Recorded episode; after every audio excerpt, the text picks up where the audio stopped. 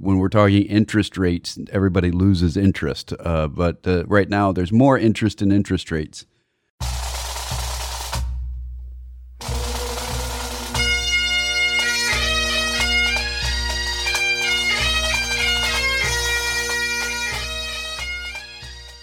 Once more unto the breach, dear friends.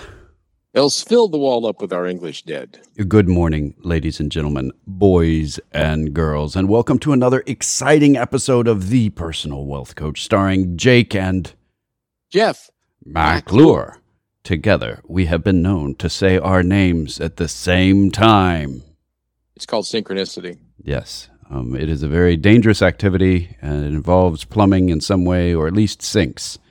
Right. Right. Um, this is the personal wealth coach, and we will talk about other things uh, besides bad puns. But please uh, reserve your medication for when the puns begin, because we will at some point have really bad puns like plumbing and synchronicity. Yes, I don't. Is that a bad pun? I, I would say it's quite a stretch. Um, Armstrong. See what I did with another? Yeah, it's a bad bad Armstrong? one. Yeah, Stretch Armstrong. Yes. And if you don't get that, it's because you're old, older than old, because that's an old joke from my childhood when people would say that you're old to me, except you're my father. So there's an extra I'm- layer. I'm old cubed. Your Stretch Armstrong was made out of wood, is what you're saying. Oh, Yes, so you yes. stretch it. That was all. a toy you had. Yes, Yes. I remember now. yeah. Uh, Stretch Armstrong. it- I was thinking of the, the guy who rode bikes and took drugs.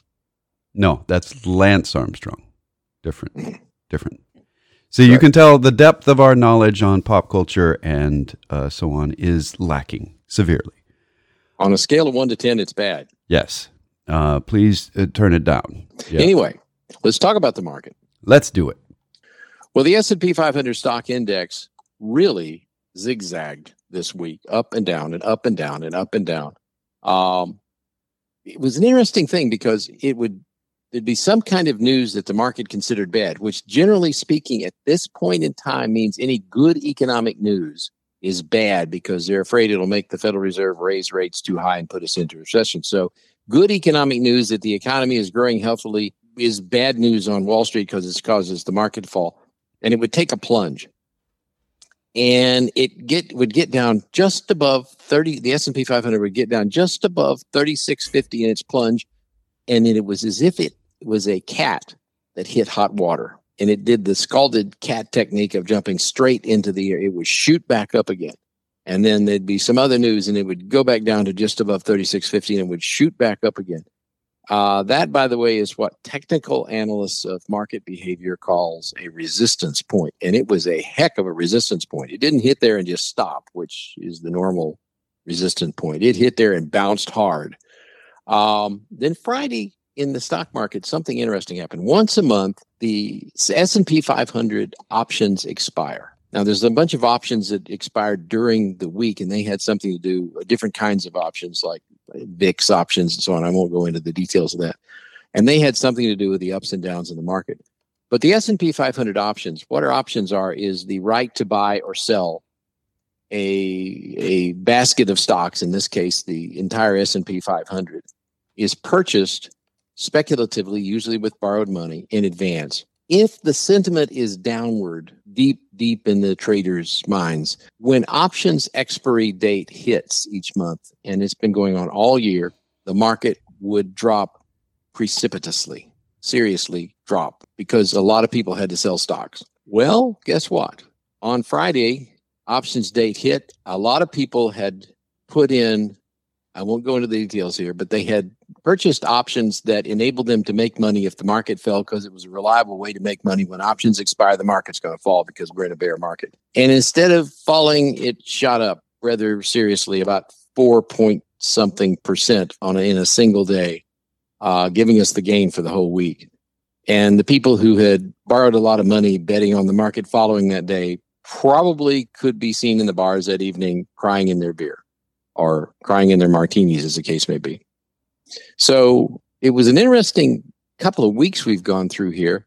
Something fundamental has changed in market sentiment. Uh, because instead of plunging downward relentlessly at certain news, it would bounce back up so hard. Now, whether that change is permanent is anybody's guess. My personal gut feeling is we have glimpsed the bottom. Have we seen the bottom solidly? Nobody can say that until well after the fact. But it sure looks like there's a lot of money waiting for the 3650 level to buy in. And that is, and there's not any sellers at that point, uh, which in a bear market is over, by the way, when the last sellers sell. A bull market is over when the last buyers buy. And there were certainly good excuses this week for sellers to sell. And the ones who had borrowed money uh, to bet on that lost a lot of money this week, so they got burned pretty good. Anyway, that's uh, what happened, Mark. The yeah, S and P 500. Do you mind if I throw in this right here? Just just looking at it from a technical nature. Technical is when you look at a chart and say, this chart looks like the pattern of uh, another uh, downturn and bottom event, where you're looking at things like how far down it went into a trough and how far up. And there's things called a head and shoulders it looks like we just experienced the second shoulder of this bear, which typically means that we're coming to the end of it. Doesn't always mean that. But when we look mm-hmm. at that and we look at the other signs at the same time, it kind of looked like a bottom this last couple of weeks. It has. And it doesn't mean I it get, is, but it, it sure looks like it my sense of what's going on in the economy and in traders suggests a bottom too. Anyway, well, my the market, my daughter said that I looked like a bottom the other day, so I don't know if this is a good thing for us to be saying about the the stock market. I just yeah, I got you. Well, it's a different kind of bottom, but yeah, the uh, S and P 500 closed at 3752.75 for those of you who are keeping score. It was up a 4.74 percent for the week. Uh, it's still uh, down 21.26% this year. It's up 17.43. It's down 17.43 from where it was a year ago. Now, let's put this in perspective. If you compare it with March 2020, the last time we had a bottom and people were terrified, it is up 68%. If you compare it to three years ago, just before the pandemic, it's up 19%. Uh, Midcap Value Index uh, rose 3.34% for the week to 2188.36. It's down 15.74. Note here, and this is the way value, not always, but historically more often than not, behaves. And the, the, the smaller companies, which people tend to think of smaller companies as being more volatile and going down more and more going up more. The smaller companies in the value index, the mid-cap value index, uh, is down 15.74% this year, and it's down about 14% from last year. Um, and I, I get my intuition or gut sense or something after watching the market for many, many years is I kind of think we found a bottom. And there's a reason for that. We can go into that in a minute. There's a, I think there's a reason for the market change. Uh, treasury securities. Now that was interesting. The 10 year treasury note, which is the benchmark for the whole economy, Closed out last week just over 4%. By Friday of this week, it was at 4.3%. Was, you say, well, 0.3%. That's, that's a big jump. That is an almost 10% jump in interest rates at the 10 year point in a week. That's pretty seriously. Well, then it, it didn't, it hit 4.3 and then it closed at 4.23. So it came back down a little bit. Um, but what was interesting is the two year note, the, the inverted yield curve, at least according to academic studies, is the forecasting ability of the treasury yield curve and the treasury yield curve is typically in a, in a positive yield curve shorter term maturing treasuries pay a lower interest rate or lower yield than longer term treasuries because you got to leave it longer so your risk goes up so you should get more interest. An inverted curve is when shorter term maturities are paying a higher interest than longer term maturities and it generally indicates not always but often indicates that there's a recession coming. Just to put now, that in English for a second, um, I, I, know this is when we're talking interest rates, everybody loses interest. Uh, but uh, right now, there's more interest in interest rates. An inverted yield curve, when you're talking about a 30 year loan, you should have a slightly higher interest rate than a 15 year loan, which should have a higher interest rate than a 10 year loan, which should have a higher interest rate than a five, which should have a, and so on. Because the longer you're putting your money away, say you're the one making the loan, you're saying, I'm loaning you this money for 30 years. No, I'm not going to charge you less than if I'm socking the money away for two. Well, we've had the opposite of that for a while, where the 30 year late rate was a lower rate than the two year rate. That's fixed itself this week. Uh, the the 30 year rate is now slightly better than the two year rate. Higher, not better. Better. Well, better being on a on a scale it should be higher, right? Depends on whether you're loaning or borrowing. Right. Uh, um, but the the 20 year rate is still not good compared to the two and so on. So we still have an inversion. It's just not as bad. An inversion means that it's harder and more expensive to get short term loans, which is what companies use to pay new employees or to buy new equipment. And so that gets slowed way down when then there's an inversion in the yield curve. Okay, back to you, Fred, or George, or Jeff, or whatever.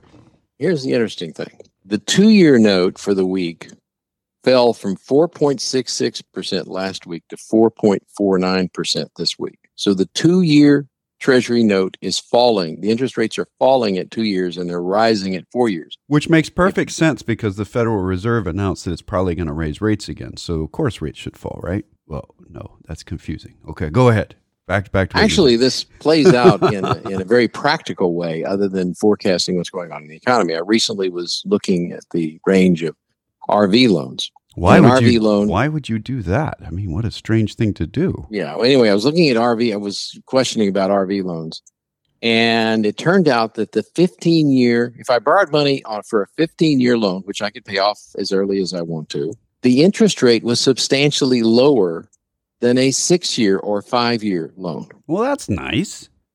So, of course, I got the 15 year loan, and I fully intend to pay extra on it and pay it down but I thought I, I frankly have never personally seen an inverted yield curve have an effect on something so practical as a loan to buy an RV. It was just an interesting little tidbit of information. Anyway, back to the uh, back to the market. Um, the fall the the less inverted yield curve that we saw this week is typically something that occurs around the bottom of a bear market.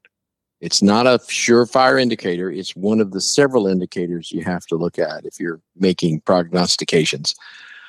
And it also suggests historically that with the yield curve losing its negative steepness, the bond market is effectively saying, well, maybe we might not have a recession and we might not it might not be very severe if we did, which is kind of what it's saying out there. Was, it was the first time it's done this. Normally, since we've been talking recession, which is this year, since the bond market has been been suggesting a recession through its inverted yield curve, the inversion has gotten more severe all year until now, and it is suddenly getting less severe.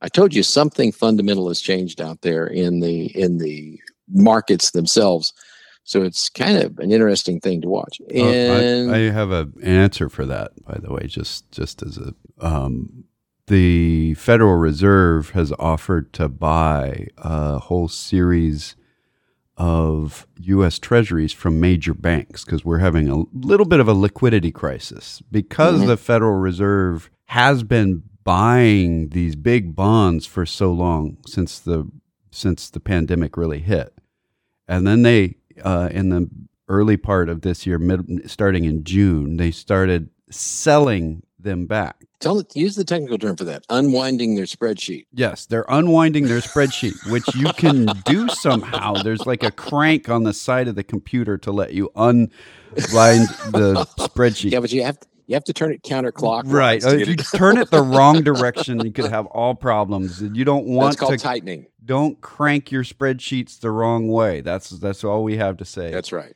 Um, it's actually un, un, unwinding their balance sheet, but it's a spreadsheet, so I thought it would be funny. So I know this is a, a little bit complex, so I'm going to try to generalize it and make it not so complex. The stuff that they're selling is stuff that they bought over the last several years. And the stuff that they bought over the last several years has a very low interest rate on it. And not a lot of people want to buy that because it has such a low interest rate. So if you're going to buy a, a, a, bond, you actually would like to be paid more interest, not less interest, especially if the, the, the presiding interest rate over everything is higher at this point. So there's a reluctance to purchase and a reluctance or an inability for the big banks to sell at the same time. So if they need some cash rather than a bond, they're having trouble going to the market with it, which is causing um, interest rates to act really funny in the shorter term area. It's been causing them to go up and up. Well, this week, the Federal Reserve said to the big banks, hey, we're available to buy some of your bigger products if you're feeling a liquidity crunch, which is part of their job. So, just to sum that up, the Federal Reserve this week has both been selling in large quantity U.S. Treasuries and also buying in large quantities U.S. Treasuries. So, if it wasn't confusing enough, um, this is the uh, the picture of today, and it could be that that liquidity crunch goes by, and we ha- and they just continue to sell, and the big banks have no problem selling the bonds into the future. But it's likely that the Federal Reserve is going to have to slow down the number of bonds it's selling when it's getting rid of all these bonds that it bought up over the last several years. It's going to have to slow down because they're selling so fast that the market is disappearing for it and and for anybody else that wants to sell the same sort of thing. So that's that's a thing that's fundamental shifting going on right now when we're seeing this yield curve shift. The the ma- major reason why the shorter kind of midterm rates were higher is because the amount of sale going on out there uh, by the Federal Reserve, and they've got to slow it down. So that I would expect to see that yield curve become a little bit less inverted over the next week or so as they realize, hey, we can't keep making that big bulge because nobody's there to buy it anymore. And man, mm-hmm. there's double entendres in that sentence, so I won't I won't anyway, go into them. There's uh, the rest of the market. Yes. Um, West Texas Intermediate rewind. Crude Oil (WTI) wobbled up and down all week, and it wound up where it started, eighty-five dollars and ninety cents a barrel, which is probably about where it would have been had there been no global disruptions. It was around that price before all this started uh, back in 2018, 2019. It was around the same. It's about the same price today as it was then. Uh, it is which a, is it is hundred and twenty-two dollars more expensive a barrel than it was in June of 2020. Now, when you think about that for a second, it is eighty-five dollars a barrel, and it's hundred and twenty-two dollars more expensive than it was before, mm-hmm. because it was at negative thirty-seven dollars a barrel there for a short period of time. You know, I have talked to several people who are complaining about the fact that the price of oil well, I'll just say what they're telling me. They went up during the Biden administration. I said, well, you know, uh, roughly six months after he took office, it was a negative $37 a barrel. And they go, no, that didn't happen. They just have a lot of trouble believing that that occurred. Yeah. Yeah. Uh, it is a. It is an unfortunate reality that uh, the price of oil has nothing really to do with actions of a sitting president, except for very, very short periods of time. Um, I, it's, it's, so nice to be able to blame them, though. I wish we could. Yeah. I if, if I I and by the way, we're not asking you not to blame Biden for this. Right. Agree. We're we're only asking when you blame Biden to recognize the illogic of it.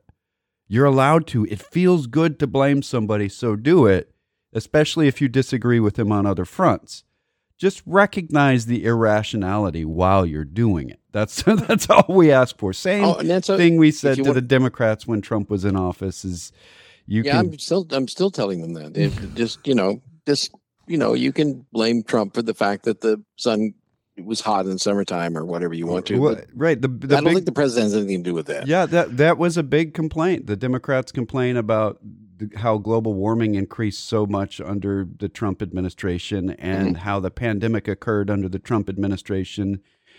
And we say, all right, you're allowed to blame him for that. We don't tell you not to. Please go ahead if you feel like it. Just recognize the irrationality while you do it. Same with oil and Biden. Just recognize it's irrational. You're allowed to dislike the guy. It's that's what he's there for. A big part of having any sitting president is so that we can blame them for stuff. Uh, Yeah. They they generally don't cause recessions. They certainly don't cause pandemics. They're really not in control of the price of oil in any short period of time. Um, so I mean, they could make a policy shift for the entire country that could last their administration, but that's an executive order and probably gets canceled by the next person that comes along. So it's it's just In fact, in this case, This it's is- not the case because Biden is uh, there's, he's not limiting offshore drilling. He, he stopped it for three months to to categorize what should be leased out first. Anyway, it's it has it's nice that people are allowed to blame people. We're not telling you not to. Just recognize it's irrational. There. there's another little bit of the market I want to drop in here. Okay. Then we have lots of questions waiting for us. The euro is around 97 cents to the dollar. Did you get that? It was a I, when I last time I visited Europe, it was a dollar 40. Uh, the yen, which for years in the 90s went along very nicely at 100 to the dollar. So a Japanese yen was exactly one penny, and I just kind of got used to that when I was watching it. It hit 150 this week. It ended the week around 148.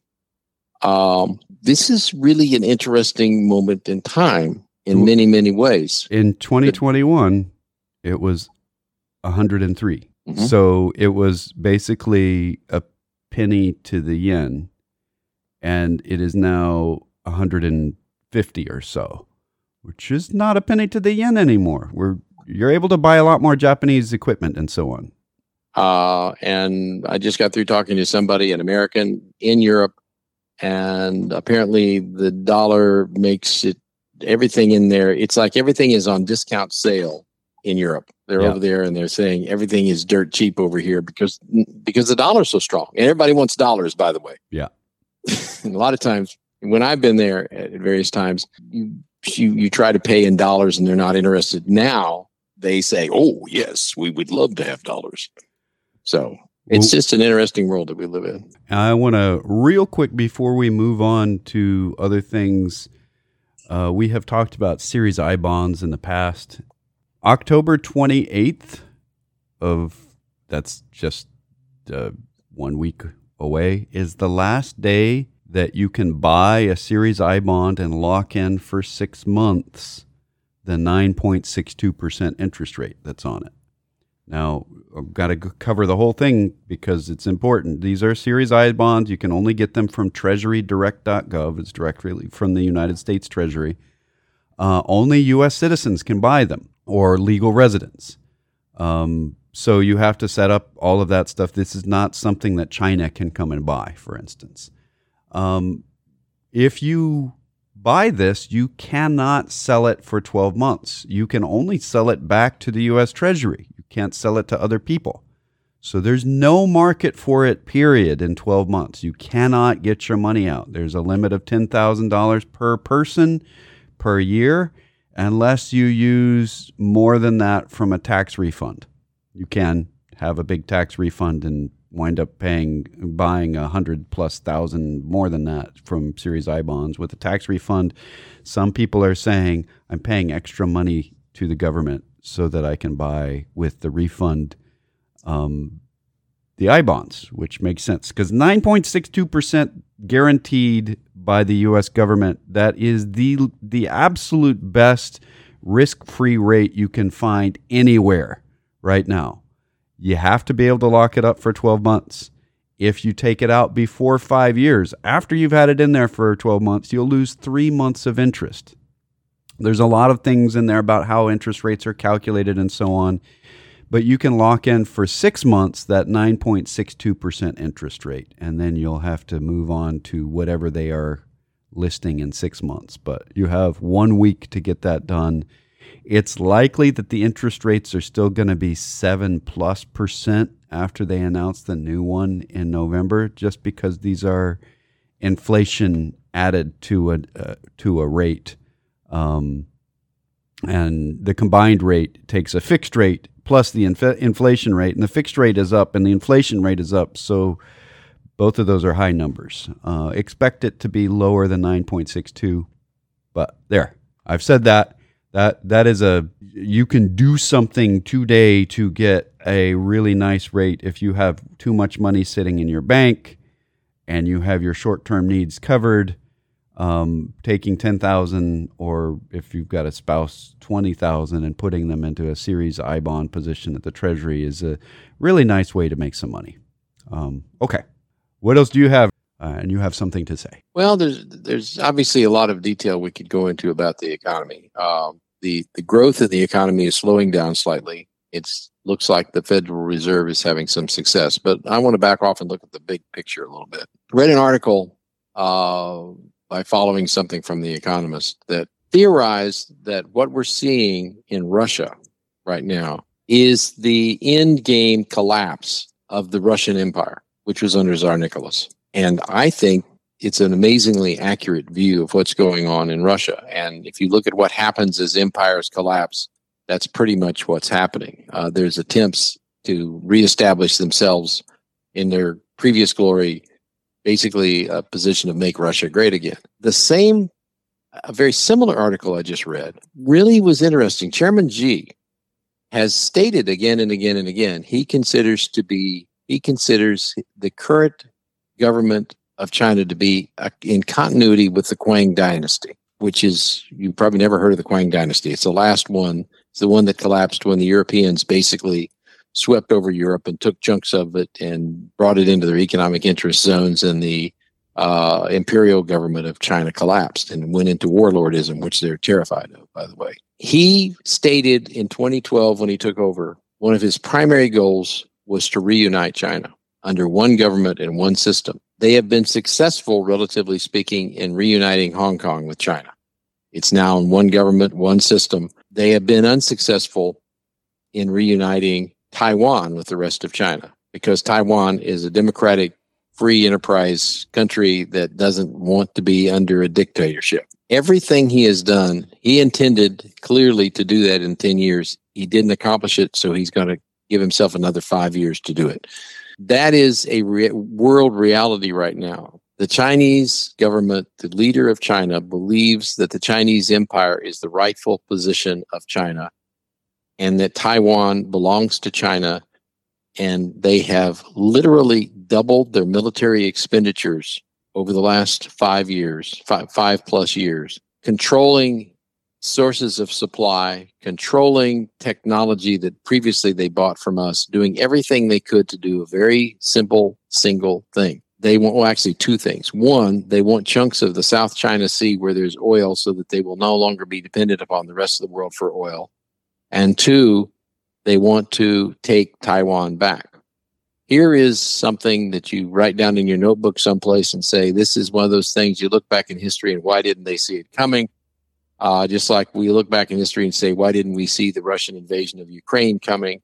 Um, but I'm telling you that uh, the chairman of uh, the the chief of naval operations, who is the head of the Navy, the military person at the top of the Navy, said an invasion of Taiwan by China in the next two years is a very real possibility, and it, their indications are that they're preparing to do so. So, one of the things to kind of roll around in your head what can you do? It's an interesting thing to talk about and speculate about. What can you do about that? In the long term, unfortunately, things like that are good for the markets. In the short term, they're not good for the markets. So make sure you are maintaining a good cash reserve, particularly if you're going to live on your income from uh, money that you've got invested. Because in the event if, if china when china and almost to the point of saying now when china decides to invade taiwan the markets will tank temporarily just as they did when germany decided it was going to have world war ii and started invading countries and great britain declared war on germany.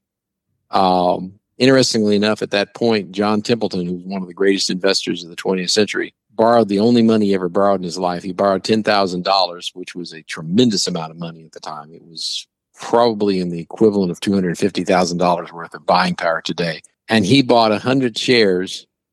He told the he told his broker, he had a broker, to go in and buy the lowest price shares trading on the New York Stock Exchange. And the broker said, "Okay, I've bought 100 of the lowest price to each of the lowest price companies. I've still got some money left over Uh, but of course, he didn't buy the bankrupt ones. He said, buy the bankrupt ones too. And he did. And that was the beginning of his fortune. And he eventually became a billionaire.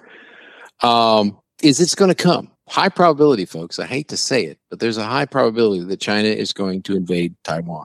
That's pretty much what the chief of naval operations just said. And by the way, what the president has said. The president has said unambiguously three times now that if they do invade Taiwan, we will act we will act military militarily to defend Taiwan. Nothing more specific than that. President didn't say that because he was crazy or off the cuff or anything else. He probably has some pretty solid intelligence. It's their intention to do so, and he he he dropped the idea of being unambiguous or, or, or being ambiguous and not saying exactly what we do. This this planned ambiguity was to keep China from doing it without actually threatening war and maintaining good trade relations with China. Time has probably passed for that. So, w- what can you do? And I don't know that this is going to happen. I'd say the probabilities are pretty high. Make sure you have adequate reserves. Uh, make sure that you recognize that that would tip us into a recession. But if it does does tip us into a recession, it will be temporary. Why will it be temporary? Because we will spend hand over fist to build up the military and it will be similar to the issues that happened in World War II, which ultimately turned out to be really, really good for investors. I don't want it to happen. Believe me, I don't want it to happen. I can't tell you how much I don't want it to happen, but it's one of those times in history that if you take a look at the news and you read it carefully, you realize how much it sounds like the era immediately prior to World War One or World War Two. And Lord knows I pray it doesn't happen, but it's likely to. Um, right. So we are the personal wealth coach, and we have some things that we have to tell you. First off, we're bald. I know that's difficult for a lot of people, and if you wish to change the channel, you may. We also are bearded. Uh, the, we're continuing our disclosures. Uh, the personal wealth coach is also the name of an SEC res- registered investment advisory firm giving fiduciary advice to Americans since 2007. And the principals of that firm are the hosts who have been in the investment industry, business, whatever you want to call it, going back to 1982 or 1991, depending on which one you're asking. You know, actually, we were giving some of our clients fiduciary advice before that, even before 2007. The principals were, but the personal wealth coach, as ah, a registered yes, firm, yes. You yeah. got it. You're completely yeah. correct. Right. So, right, right. Uh, so this is nice little things to know. So before the, that, we were broke. Right. The personal wealth Broker. coach is, is is also the name of this radio program, but we just said it was registered with the SEC and it's mm-hmm, fiduciary. Mm-hmm, and mm-hmm, number mm-hmm. one, just because it's registered cool. with the SEC doesn't mean that the SEC has any kind of favoritism, altruism, or any other kind of ism toward us, except maybe skepticism. Um, oh, I think see, they do. Yes, they yes. they have a strong ism toward everyone on the skeptic side. So uh, we're not implying any kind of a favored relationship with them. They are the uh, regulators and the moderators. No, we're the moderators. They're the regulators. Some kind of a Lincoln County war issue there. Billy the Kid's involved. It's really no, no. Sorry, wrong point in history. I also said that it's fiduciary, but we're on the radio so we can't do fiduciary on the radio. Why? Because it's not private. Um, and that's important. And we don't know everybody that's listening. Or maybe we do. Maybe we are the only two people listening, but we can't know that for sure. So we can't give even each other fiduciary advice, uh, except things like don't get involved in a land war in Asia, um, never uh, have a, a duel with a Sicilian when death is on the line. Uh, that's another one. Um, that's good fiduciary advice. Yes. Uh, a battle of wits with a Sicilian when death is on the line. Yes. Um, let's see. What's the other disclosure that I have here? Uh, we don't pay for this radio program. We're not paid to do the radio program. This is not paid commercial programming. Our firm buys advertisement on the station for the radio program, as does the studio, and we pay normal rates for our advertisements there. Which is to say, if there is a quid pro quo, we don't know about it. Uh, you have something about information and deeming, and what would you like to Mhm. deem about? The information we present on this educational radio program has been obtained from sources we deem to be reliable, but we make no warranty or guarantee as to the accuracy or completeness of said information. We will warranty and guarantee the inaccuracy of unsaid information. Yes, or at least incompleteness. Right. When when some someone says if you have nothing good to say, don't say anything at all. We warranty that for incompleteness. Thank you. Right.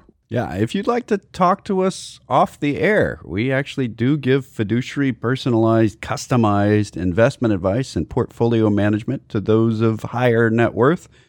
Uh, there's a local number during the during the weekend that has voicemail during the week. Real live people answering. Uh, you can leave us a voicemail and we'll get back with you. Uh, the local number is 254 947 1111. or you can reach that same line toll free at 1 800 914 7526. That's 800 914 plan. You can go to our webpage, thepersonalwealthcoach.com or tpwc.com, where you can uh, read our newsletter, sign up for our newsletter, uh, listen to radio programs going back lots and lots of years. You can go find us podcasts wherever podcasts are found. You can contact us through our contact form or email us directly at jeff at tpwc.com or jake at tpwc.com. Until next hour, this has been the Personal Wealth Coach. Thank you very much for listening.